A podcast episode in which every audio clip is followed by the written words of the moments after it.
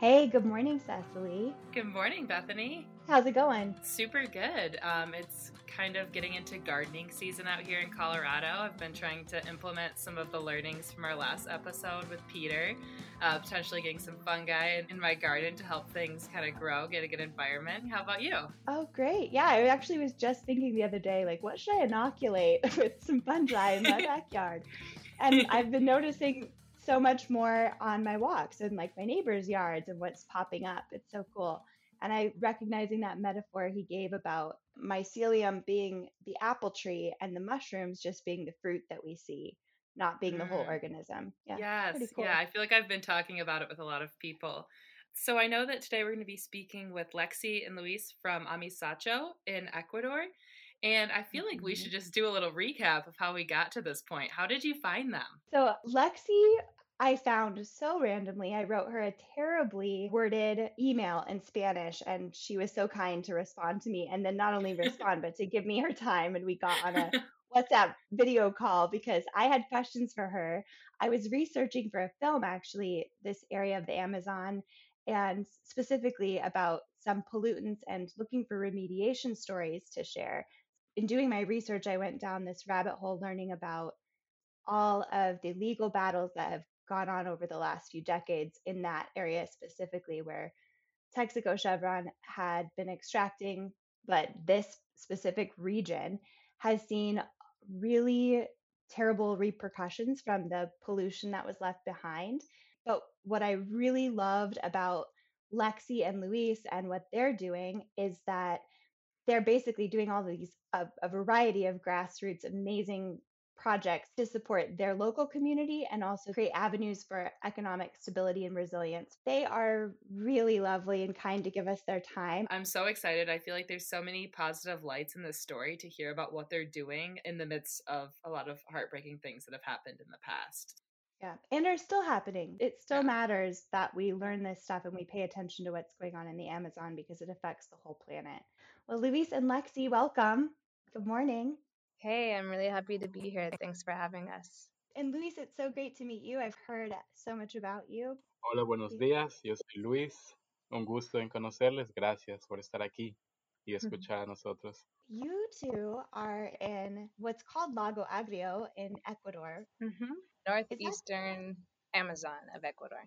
Which is also the most biodiverse region of the Amazon forest. Yeah, that's correct. Mm-hmm. Okay, and Luis, you're from this area. Yeah, I, bo- I born here. And so you're Spanish speaking, you speak some English, and then do you speak other languages? I speak Spanish, a little English. I'm trying to learn some native language. When we go to communities, we at least can say hi, greetings, and, and thanks. yeah. Do you want to give a quick intro of what you do in your day to day and an introduction of your farm, Amisacho?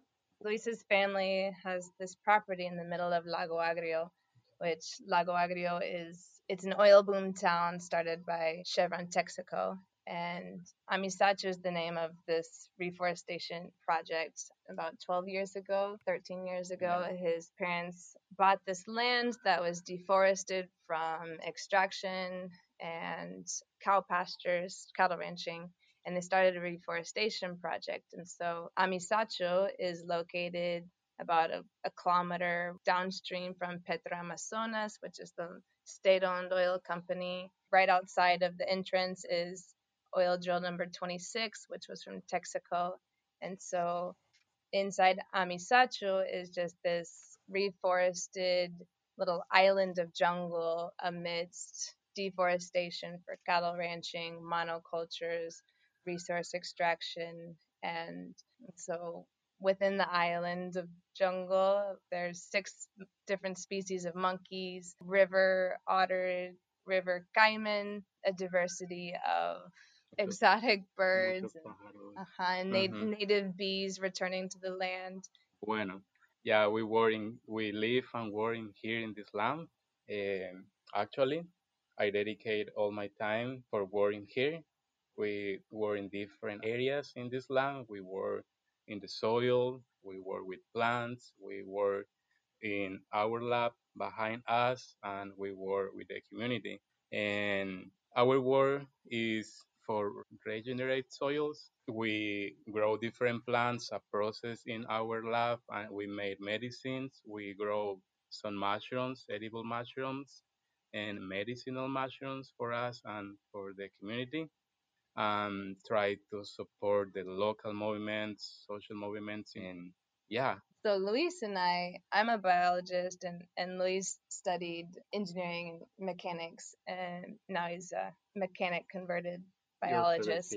So with the reforestation project of my in-laws, um, we decided to build the laboratory more as I think for us, it's it's easy to say how important it is to reforest, but it's difficult to help people provide alternative incomes. So we decided to build the laboratory to study different ways that we can process diverse plant materials to teach people alternative incomes to common deforestation practices. And so, like Luis said, we cultivate edible and medicinal mushrooms.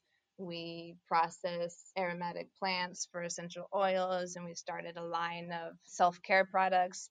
We sell locally, but more than anything, we, we teach courses um, and we share our failures and our successes uh, so that people can can replicate what works for them. And so the cool thing about Luis and his mechanical experiences within the laboratory, like whatever we need, he's able to build it. So we, so for mushroom cultivation, we built a steam pasteurizer, which helps us pasteurize the mushroom substrate. But at the mm-hmm. same time, we can convert it into an essential oil distiller Wow. for extracting aromatic plants. olla de presión. So like that's our like I guess our daily life is exploring and experimenting and learning through hands-on activities. Oh, that's it. Yeah, you hit the That's it.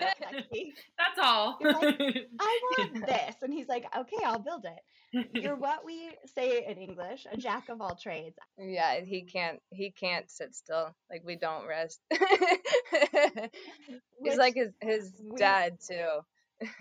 Runs in the family. It does.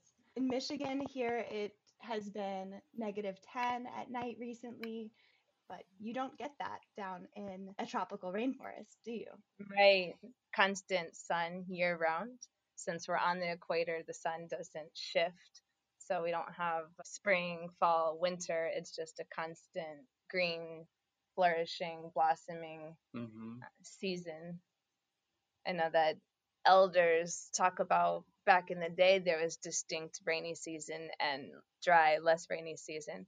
But now they say that it's just more spontaneous and not as predictable like it once was Mhm. which which a lot of people have said that's really difficult for harvesting because it has an impact on when things flower. It also has an impact on certain life cycles. For example, the charapa turtle, which depends on on dry season for the riverbanks to be exposed for the turtle to lay its eggs.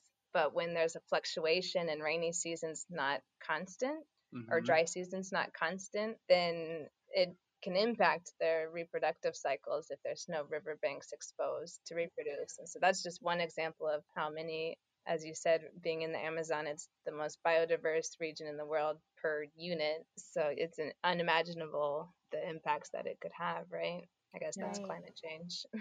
You were saying, Lexi, that went to school to be a biologist. That was in the States. yeah, I'm from Atlanta, but I studied in the Appalachian Mountains. How did you get to the rainforest? Um, about seven years ago, I was interested in volunteering in a program which was started with hopes to work towards bioremediation in Lago Agrio in the in this region.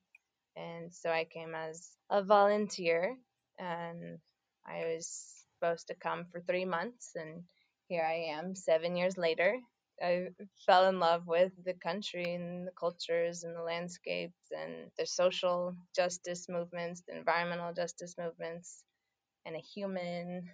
And Mhm. long story short, yeah, that was my question. Is there a story that we can hear on how you guys met? Sí, no sé, cuando estaba en el árbol. my first weekend in Ecuador happened to be Luis's birthday, but I didn't know Luis. I came straight to Lago Agrio and I came straight to Amisacho because I happened to have a friend who was staying here who just happened to meet his dad downtown. And his dad was like, Hey, I have a cabin. She was like, Great. I don't want to stay in the city. Take me into nature. And and so I just happened to come meet her here actually, my first weekend in Ecuador. And when I got here, I remember seeing this kid, this man, up in a tree with a magnifying glass. I have magnifying glass in my pocket too. and he was look he was looking at insects and drawing them in his journal in order to copy the patterns of the insects into his jewelry and into his patterns that he Wow. You make jewelry too? Mhm. Amazing. he Oh makes my all my gosh. jewelry. And then macrame and rocks. Yeah. Oh, really? but Mhm. also in, in other like mates. Mates like gourds. He drills holes and patterns in gourds and turns them into lamps. Mhm. Oh my really pretty. gosh. Mhm. Feel like you're doing exactly what you're meant to be doing with the farm and the lab and the community program, trying to help people tether their economic well being with the forest and the forest well being because it comes very naturally to you. Gracias. Ah, thank you. yeah. yeah, that is the life. Do you have a version of this story you can answer in Spanish? Ah, pues yo estuve acabando mi universidad en esa época, ah, muy curioso por, bueno, acabando una ingeniería y muy curioso por aprender cosas nuevas. Y cuando conocí a Lexi fue muy interesante para mí, ¿no? Como habla- escuchar a una mujer hablando de biología y con falda y botas leather, eh, ¿cómo se dice? Timberland y lleno de compost en sus dedos y fermentación. When he was in university, he was excited to learn new things and studying. And when he came back to Amisacho and he met me and knew that I was studying biology, and he said he was just fascinated by this girl who was wearing a skirt and Timberland boots and my fingernails full of compost and fermented smells. Awesome. Vale, You knew. atrapó. he said that's what trapped me. So for you, it was the magnifying glass, and for him, it was the fingernails. Así es. when I first came here, I didn't speak Spanish very well. I could I could speak a little, but I couldn't under, interpret very well. It was new accents, and it was my first time in Latin America. And so I think immediately we became really good friends because we were communicating without words, and we were able to understand each other and teach each other without using words. So it was like a deeper level of connection. And um, I think for me, one of the things that fascinated me most was when I got to see his room. It wasn't full of things. It wasn't full of um, decorations and just things, and it was just full of his tools or his camping gear and and things that he's made.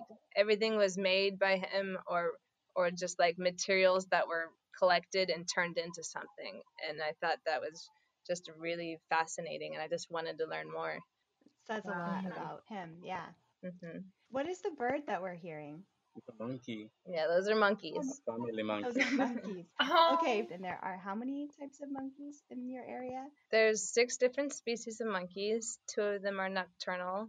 Amisacho consists of around 14 hectares, and then there's maybe 15 hectares between the neighbors. That's getting smaller every day.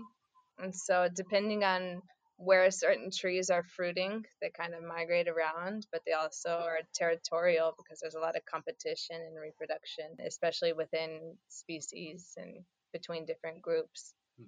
So, that's typically the five o'clock alarm clock. I hope the nocturnal ones are quiet. Sometimes they fight. They fight a lot. Solo es como. And Oh, that's, muy silencioso. that's what you hear at night. a hectare, how many acres is the farm then? Una hectárea es tres acres. 2.4. Sí. I think it's one hectare is like 2.4 acres. So that's pretty sizable for a farm. It started off as four acres. hectares, and then little by little, through projects and family support and other donations, we've been able to augment and buy hectares from neighbors. And so uh, this past year, we were able to purchase four more hectares. Mm-hmm. So now it's 14 hectares, more or less. It's obviously not a traditional farm because it's a reforestation farm. So you are yeah. influencing the ecosystem like farmers, but instead you're also just trying to promote the natural regrowth. And mm-hmm. what what does that look like? What is what have your roles been in stewarding that process? I've been learning a lot from my father in law, who has never heard of the word permaculture, but it comes so natural to him. And the way that he's replenished the land, regenerated the land, is really reflective of reading the landscape and understanding the landscape. So, for example, right in front of us is a little bit of a swampy area, riverbanks, and there's a lot of morete palms planted here. And then in other parts, I mean, the whole the whole area more we don't necessarily call it a farm, more land. this land it's more of like agroforestry or a food forest. And so mm-hmm. throughout the land, you'll find just a dispersed variety of fruit trees, citrus trees. There's a variety of native lumber that's going extinct in the region. So there's like, for example, chuncho, Chuncho is a tree that indigenous communities use. It's a fine wood that they use for canoes. But I guess with the expanding city and deforesting, expanding farms, those species are being lost or cut down. And so here we have over 200 trees of chuncho, and that's just one of the species.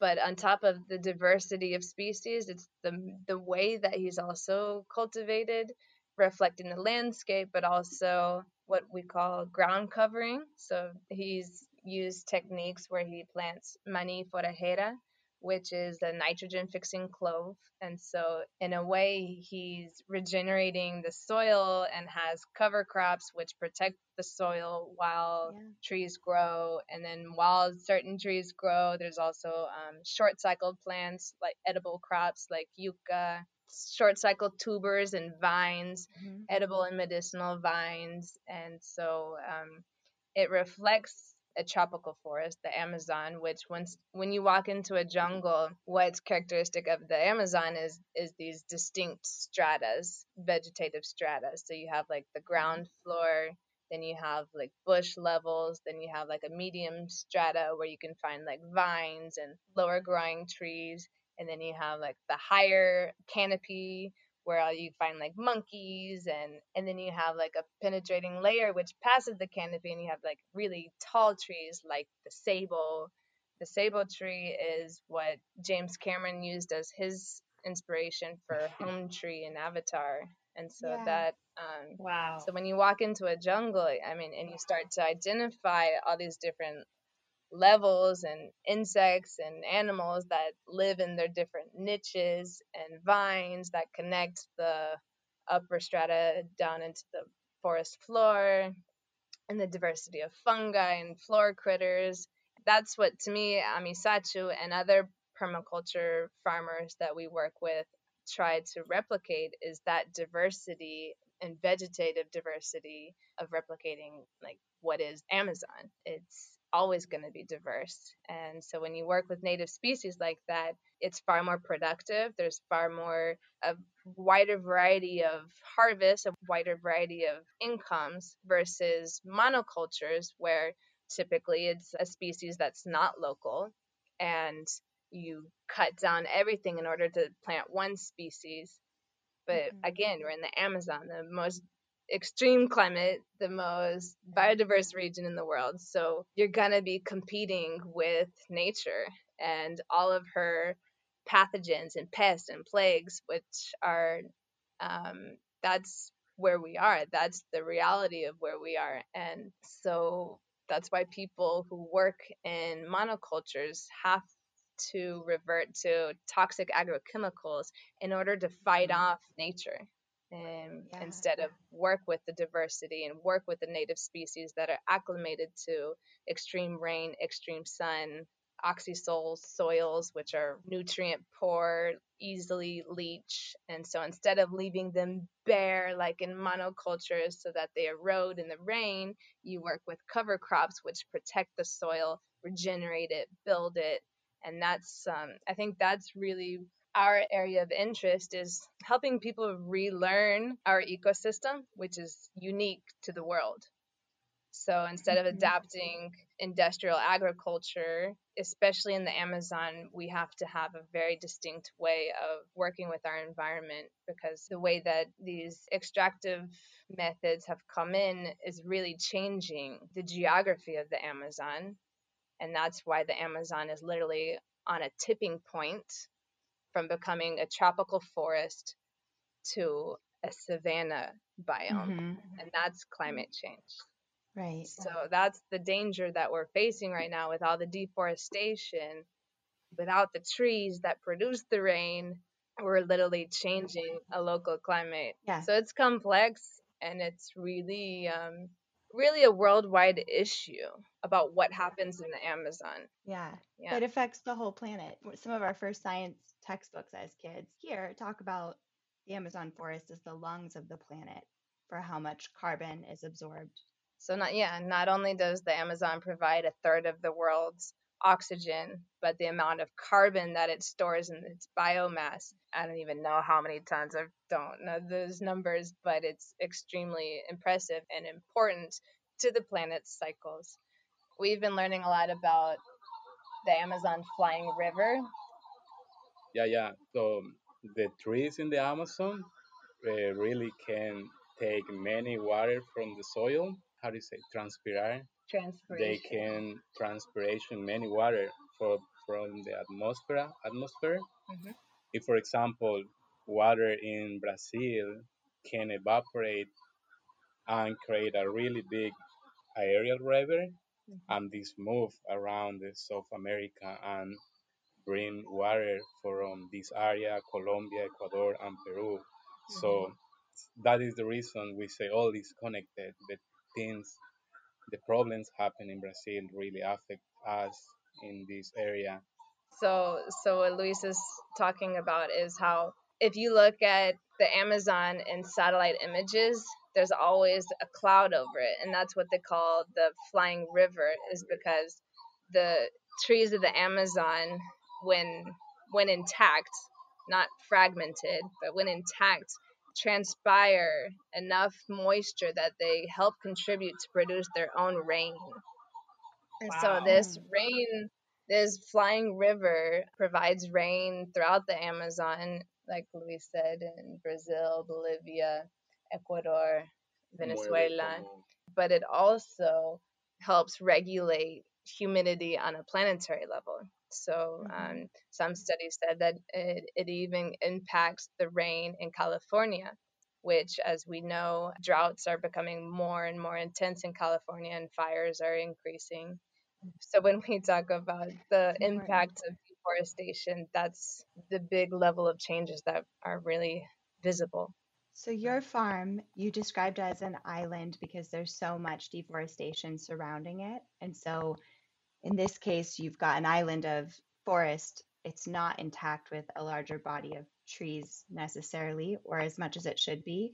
And you're still seeing more deforestation because people see the value in land that is vacant of the biodiversity, uh, to simplify it, to produce monocultures or raise cattle. When in fact, right. I think I I've read this somewhere and it stuck with me that I think 25% of the active ingredients in pharmaceuticals were originally sourced and found in the Amazon, and only maybe 2.5% of plant life in the Amazon has even been tested for potential active ingredients. So the value that we don't even know exists that we could be losing, and it takes hundreds of years to regrow that level of biodiversity. Obviously, if all of the Amazon became a savanna, it might not recoup for far longer. But in the 13 years that you've been working on reforesting this property, what kind of what have the winds looked like? How much progress have you seen?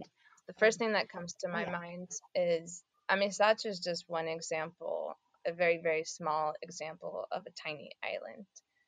The biggest islands of forests that still exist in the Amazon are indigenous territories, protected by people whose lives are directly integrated and interdependent on each other, that they're defending their territories with their lives um, mm-hmm. and are now taking that to the courts. And in Ecuador, the rights of nature exist in the Constitution. So for the first time and wow. in history, indigenous groups are using the Constitution in their favor to sue the Ecuadorian government for auctioning off their ancestral territory to foreign petrol companies or suing the Ministry of Environment for permitting mining concessions in their territory, which are oftentimes national parks.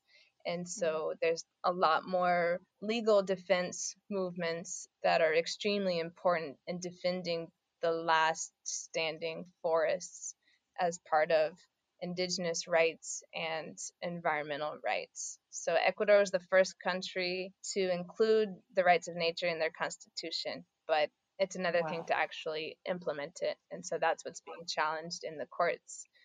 Especially when it's after the fact in some cases.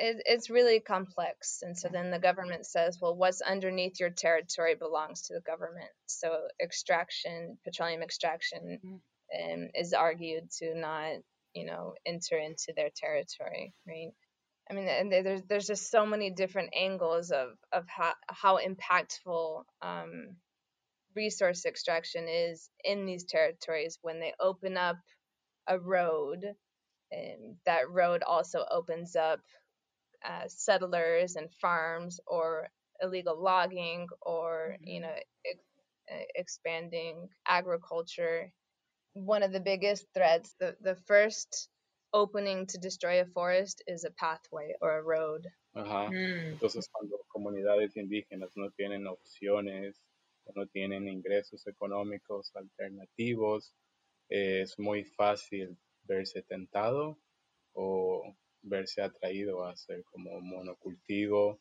o de vacas o de palma o cualquier o balsa. Ahora So even within indigenous communities, um, they're in need of economic support uh, alternatives, and and when they're proposed with these projects from the mm-hmm. municipality or from uh, agronomers or from the state or from private companies that come in and propose them financial opportunities, um, they're exposed and interested in a lot of um, monocultures including palm oil so so for them they're completely surrounded by palm monocultures and it's it a lot of people just uh, for them it's not fair that these uh, settlers can mm-hmm. cut their forests and receive all this money per hectare and it's an easy opportunity for them to follow the same methods so it,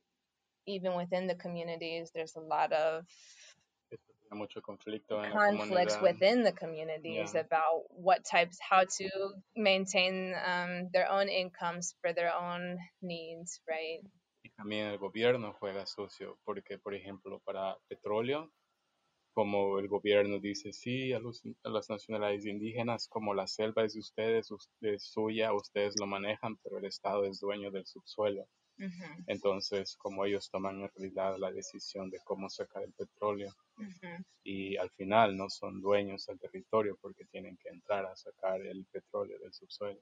Entonces, es como no juegan limpio. Yeah, so Luis said even the government plays dirty.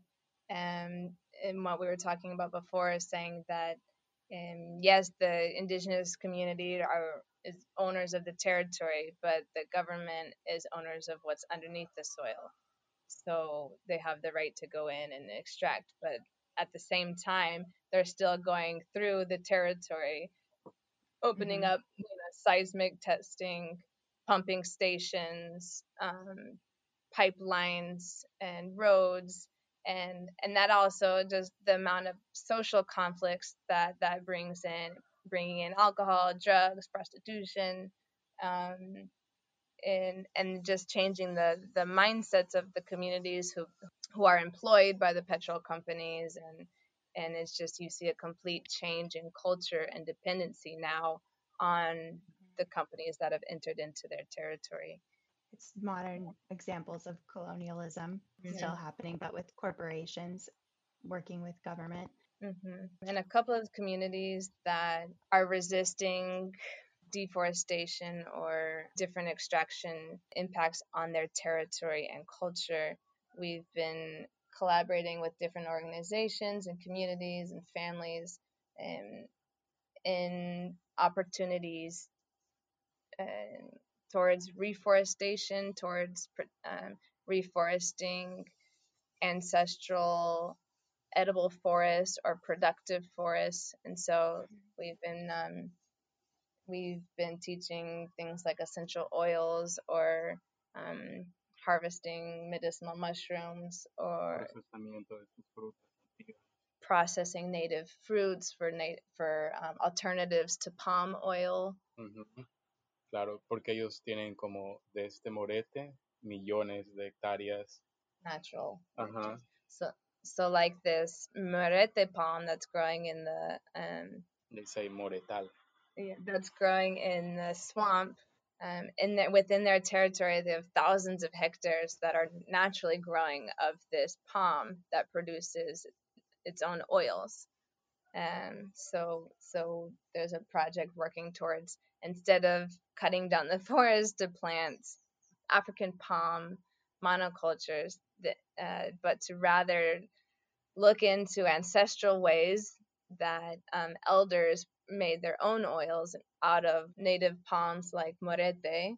Um, yeah, there's a variety of there's a variety of palms like ungurahua, and there's seeds that are just really rich in omegas and really important to the nutritional staple and, and diet. Sí, sí, es como ha sido tan fuerte el cambio, como hay que volver a la tradición de las abuelas y preguntar cómo hacían los aceites de palmas para como es la opción, ¿no? Porque muchas veces las comunidades salen afuera a comprar el mismo aceite de palma por el que están luchando y no están usando los aceites que usaban como yeah. antiguamente.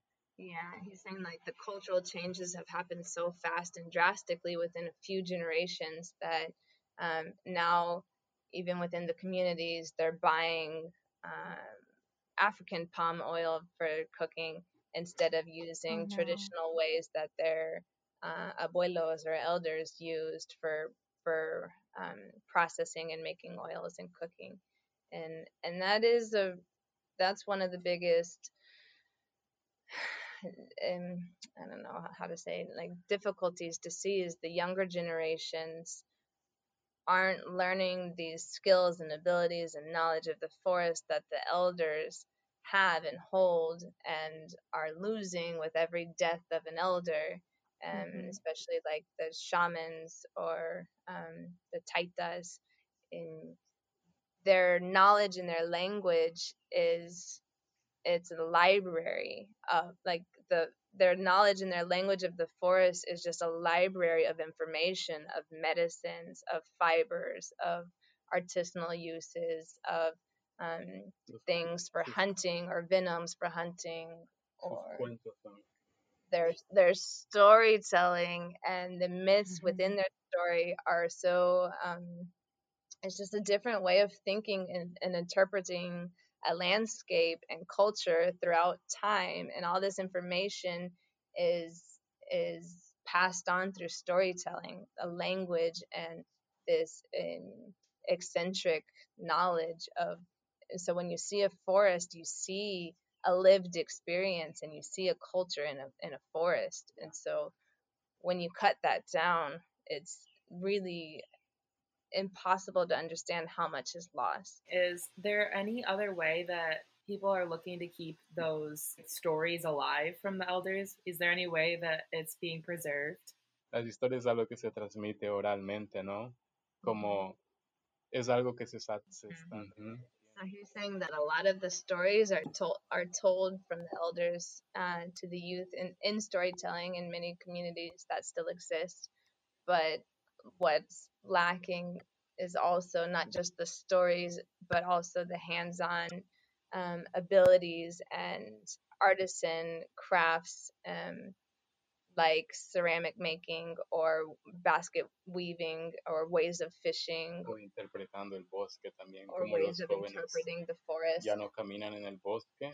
So he's saying that youth, when they walk in the forest without this experience, they um, it's different than when you walk with an elder or or um, a hunter of the community because they can read the landscape. They know what animals have come through here, or they know certain things, uh, certain saps or certain smells, and and just their interaction with the forest is completely different, which that lived experience is, is being lost.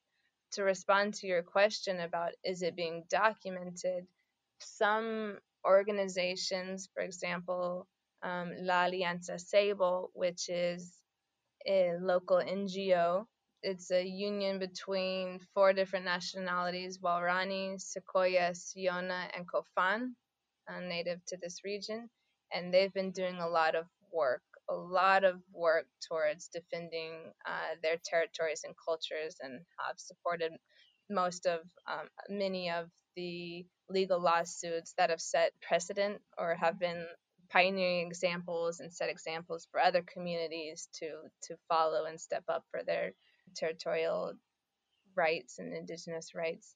Within their program, Alianza Ceibo, they also have an area focused on on protecting their culture where they've taught youth in the communities how to use cameras and GPS mapping and and so a lot of the youth have been filming their parents and their grandparents walking the forest with them about certain practices and chicha making which is chicha is, is like the local fermented drink that they make or how to prepare certain medicines that made that makes me think about recently they published a video about rescuing ancestral medicines in times of COVID. ¿Quieres explicar sobre COVID? La pandemia, you want pues, to do it in English? puedo intentar. You can, you can. When the pandemic started here, eh, yeah, many people was scared, but the first people in affect of for start with this pandemic was the communities. So yeah, they don't know was ready really, and when people start to be sick, eh, some people go from the hospitals and people start to die.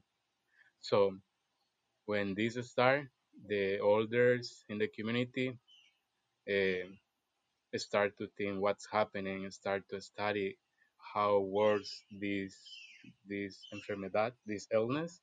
If you head pain, if you have diarrhea, if you can breathe. So they was looking for different plants for these different sy- sym- symptoms, and they put in a I don't know in a soup in a preparation different these different plants, no?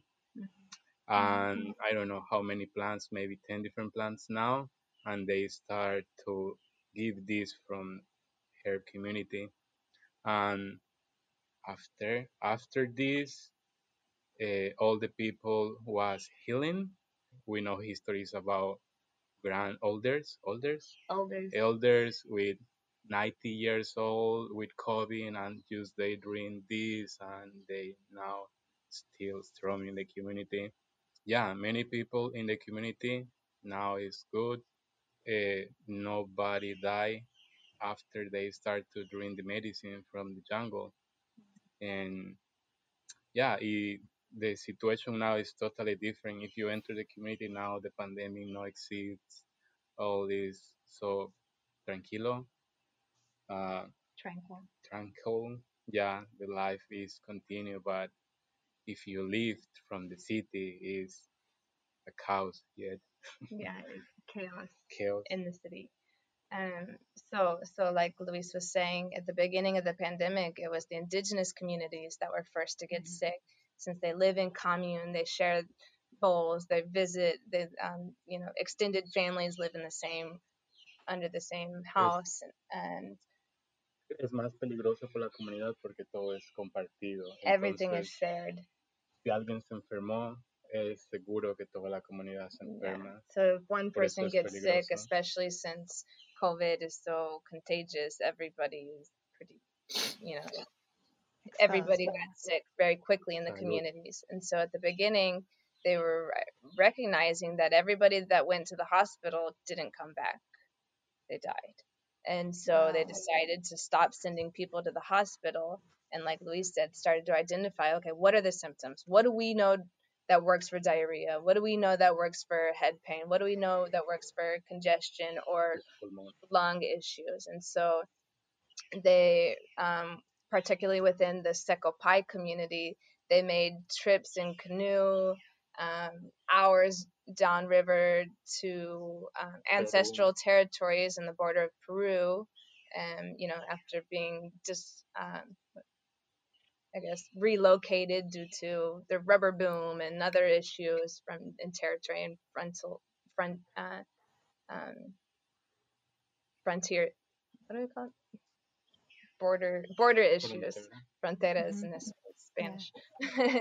Um, and so during the pandemic, they went to their ancestral territories and and with the elders, we're finding different vines and and barks and roots, um, which haven't necessarily those seeds been taken to to new areas and and they brought them back and made these concoctions and like Luis said um, people um, they've been able to com- control deaths in the communities which I haven't heard of COVID related deaths in the communities since these stories uh, came about. And so they've been um, so now even in the city you can find um, more people interested in buying chuchuhuasi, uña de gato, eh, ajo de monte, and it's like we talked about before, honoring and remembering the diversity that the Amazon and, and it with beholds, and all of these species unknown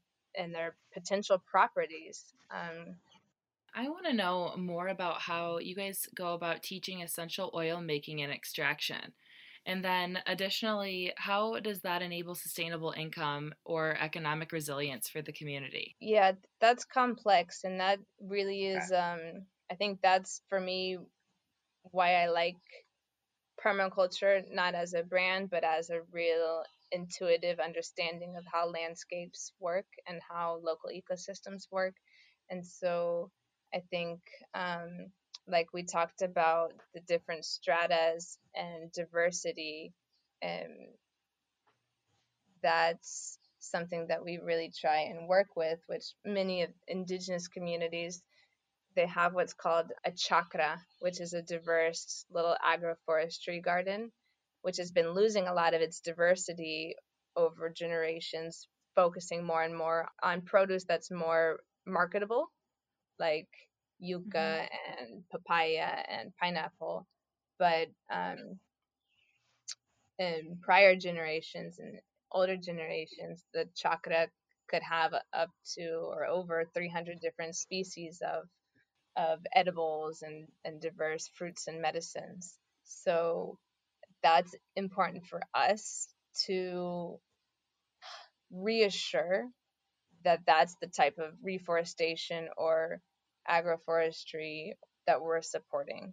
So that's our main focus is through that point of view is to work with communities and local farmers to reinforce these types of methods versus other farmers who plant 50 acres of turmeric.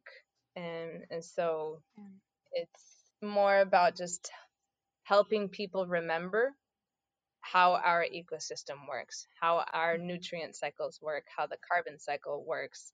And in the end, the more diversity that they have, the more diverse products they have, the more diverse incomes they have, instead of mm-hmm. competing with each other where everybody grows turmeric or everybody has um, cacao or everybody has coffee and we're no longer able to feed ourselves, we're no longer able to trade food, or you're competing for the same market, which lowers the price the more diverse, the more resilient, both economically but also environmentally and mm-hmm. for the ecosystem. Yeah, we all, I feel that way about diversifying kind of anything in your life. You're making it more resilient, but for some reason, it's our I don't even want to say it's our human nature, but it's a cultural nature to want to simplify and make things, you know, black and white and yes or no and just repeatable. And I love that the youth are using video to capture because when we're talking about elders, I'm thinking about it's not just preserving their knowledge, it's language and it's plant identification where they didn't have iPhones in the last mm. century of knowledge taking photos of plant life that we might have a hard time finding now because they are becoming more rare. Mm. Mm-hmm. It's really important, but a difficult task. So we've been, um, I guess, within our networks, we started a program called Guardians of the Soil, Guardianes del Suelo, which is like, I guess, as Amisacho, we're not necessarily like a um, a legal organism. I guess more of just a family project, and that gives us flexibility to work with different institutes and NGOs and farmers and individuals in their different missions. And so we started a program called Guardians of the Soil, which is an opportunity to really kind of unify all these different local organizations and communities and, and, and their missions through soil regeneration and through diversifying the land. I mean, it, it's it's based on what we were talking about, is relearning how ecosystems work and our planet functions, basic nutrient cycles, how decomposition works, how fungi and bacteria in the whole microbial world are also a huge contribution to sinking atmospheric carbon on top of the living forest. And so by reviving dead soils, whether that's from compaction or agrochemicals or industrial contamination, by regenerating soils, we can revive these cycles and be able to reforest easier, quicker, healthier, that the trees and plants have a b- better survival rates due to the mutualism between mycorrhizal fungi and trees, but also um, healthier soils for protein rich and nutrient rich foods. And so, through the Guardians of the Soil, these other spaces have opened up, like La Feria de la Esperanza, the Hope Fair, which invites and celebrates diversity and permaculture farmers or organic produce or artisanal products from communities and to honor the missions behind all of these families and organizations and institutes and to be able to find common ground and celebrate these acts of justice and, and unity. And so the spaces like the Hope Fair have become really important um, it, it's more than organic. It, it's more than produce. It's it's this social cohesion that's that's it's the community mm-hmm. expanding, and it's been really important to us to to focus on celebrating and honoring and inspiring people to participate in this type of community because it feels good and it feels right. I had another question about community, and I know Luis is probably dying to start being active and building something and not be sitting here anymore. but he's like, yeah, mm-hmm. he's like over yeah. making ceramic. There is another way that you support the community. As a mechanic, you install solar panels in remote areas in the forest. Is that right? Sí, sí. Bueno, un parte de mi trabajo es proveer energía eléctrica a las comunidades. Solo lo hago para ellos. part of his work is to help provide um, solar energy in communities, just for communities, indigenous communities. ¿Cómo ayuda? Bueno, ayuda personalmente a cada familia en el sentido. He's saying that one of the ways that it helps is it allows them to extend their activities into the night and evening, especially for artisan work, for homework, and also for storytelling. it helps them lengthen their day and what they're able to complete within a certain time period into the night. Now it's just uh, extends their opportunities. Uh-huh. Es una forma también en que pre- se, eh, mucha gente, muchas familias tienen que como vender madera o tienen que cazar animales o pescar mucho y salirlos a vender al pueblo para comprarse un generador eléctrico o comprar gasolina para su electricidad, porque ahora es una necesidad que no se puede negar, ¿no? He's saying that many families end up depending on selling lumber, cutting down trees to sell, or hunting um, wild game or fish and selling that in, in the cities in order to buy gasoline for their generators. So a lot of communities have really loud generators at night, which are gasoline based, and they have to purchase the gasoline down in the city. Una manera también de proteger el territorio a gran escala porque, bueno, la electricidad es una de las primeras excusas que tiene el Estado también para entrar, ¿no? Hay como el gran plan de electrificar a todo el país y tienes que hacer una gran carretera para llevar electricidad a las comunidades, entonces es como la forma para resistir a esto también, ¿no? Yeah, he's saying it's one of the biggest ways to protect um, protect their territory on a on a bigger scale because electricity is one of the first excuses that the government promises to the community. We promise you uh, electricity in, in schools and hospitals, and and to bring an electric line obviously comes with roads and it comes with contracts and it comes with other promises and other counterparts and so it allows them to be more resistant, more resilient in the face of these offers, which are often trickier packets than they may seem. Since the world is advancing so much and technologically, and that it's important that the communities can also appropriately adapt as well, but in a manner that still helps them maintain their culture, helps them maintain their territory, and and protect the jungle, which is, as we know, is integral to their being and their health and the planet's health. Uh-huh. Entonces, bueno, he trabajado instalando en las cuatro nacionalidades de acá y uno de los trabajos más impactantes ha sido como haber instalado en el territorio Borani, ¿no? Que ahora está, es una, es una inmensa cantidad de suelo que está protegido y la energía solar como ayudó a hacer como frente también a este tipo de invasión de empresas del Estado o petroleras. So he's been able to work with La Alianza Sable and the four nationalities. And one of the most um, impactful opportunities for him was to be able to implement solar panels with Waorani communities in Pastaza, which through installing solar panels and being independent with their electricity um, energy, they were also able to confront foreign invasions from from the government for petrol companies for electricity and other offers that have been bombarding them and that i think is one of the one of the first passes that's helped contributed to the a recent Waorani victory suing the Ecuadorian government inhibiting um, the auctioning of their ancestral territory to foreign petrol companies. I think it was like a hundred thousand.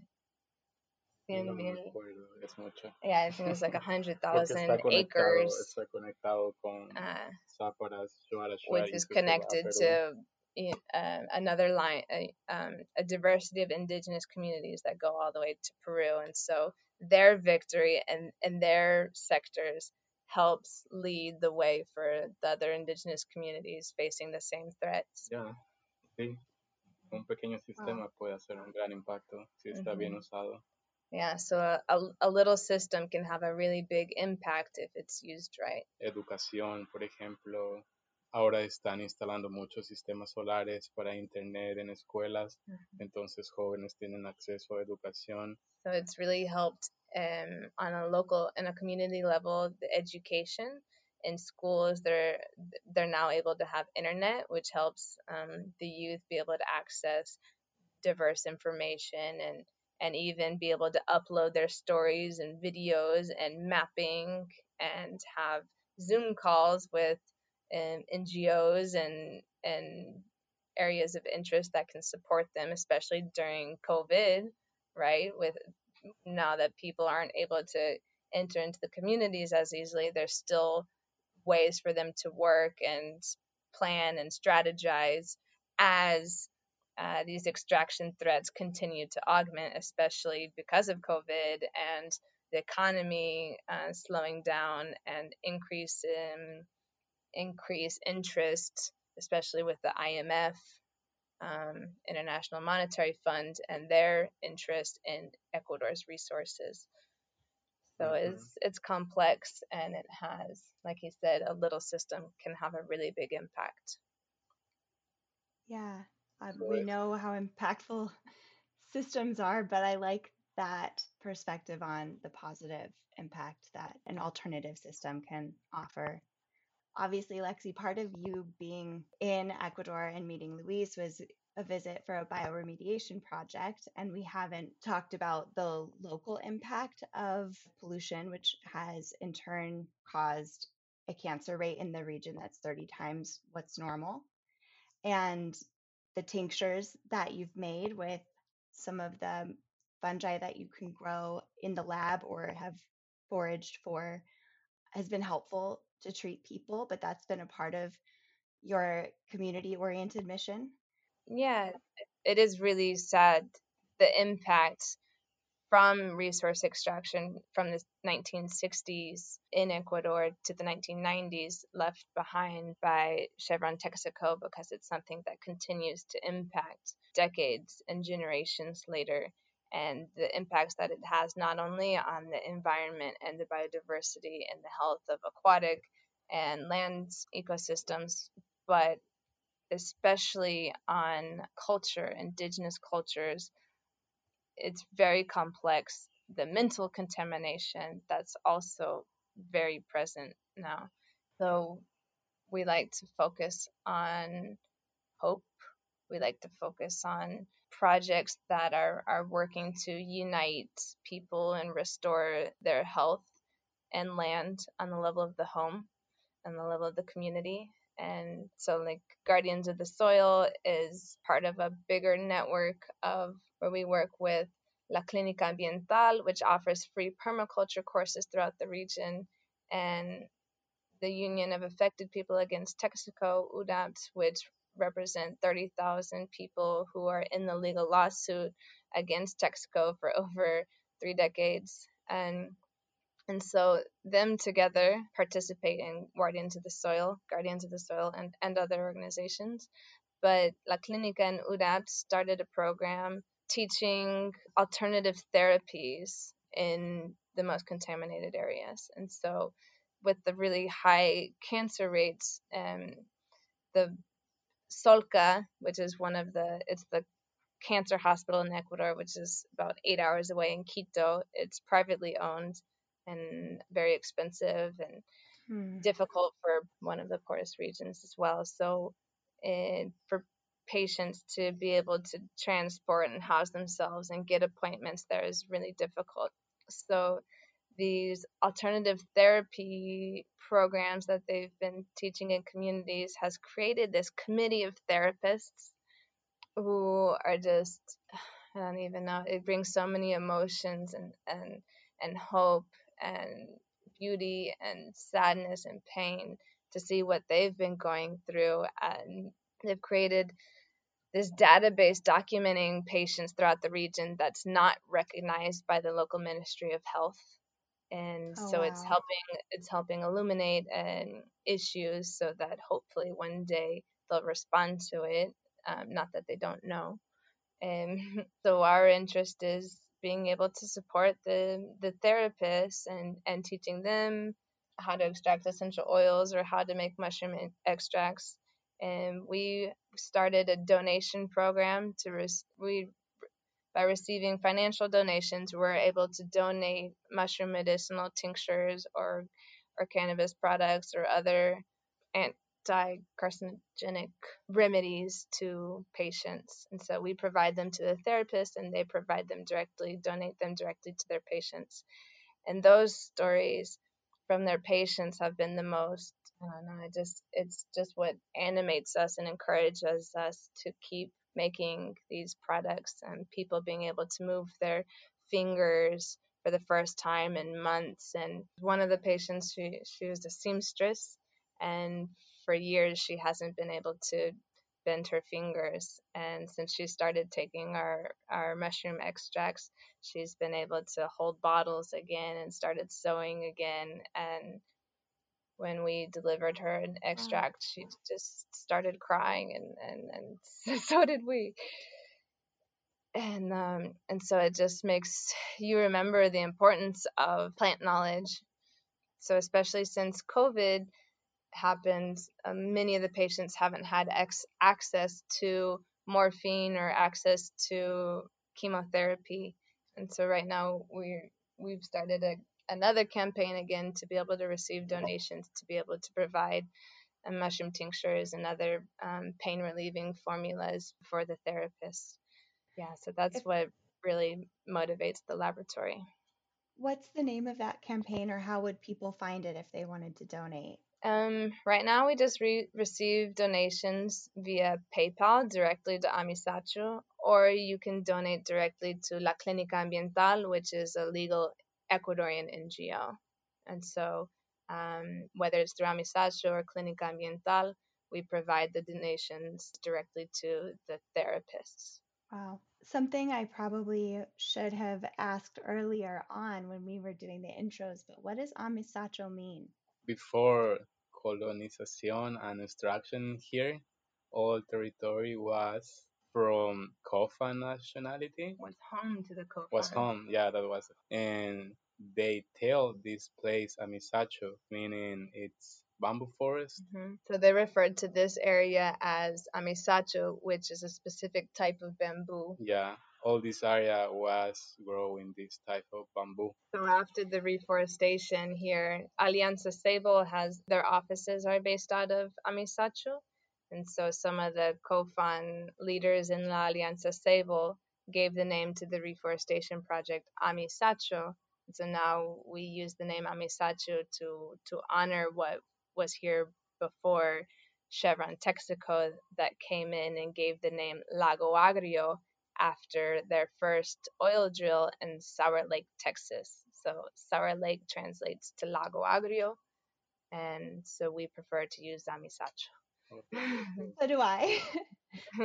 like I get goosebumps because I love that name having the purpose of just remembering. But it also makes my blood boil to think that somebody came in and renamed the area Lago Agrio for a town in Texas based on oil extraction. Luis calls it Lago Dulce, which is sweet lake, instead of Lago Agrio, sour lake. prefiero. También prefiero. Well, mm-hmm. I know you have many other things to be doing, and I appreciate your time so very much. We both do. And next time, I feel like there's more topics we didn't get to, but talking more about the forest and plant knowledge and biochar, which I think is so mm-hmm. interesting. And I know you make that, right, Luis? Which is um, a whole topic of its own. But that's like his favorite pastime.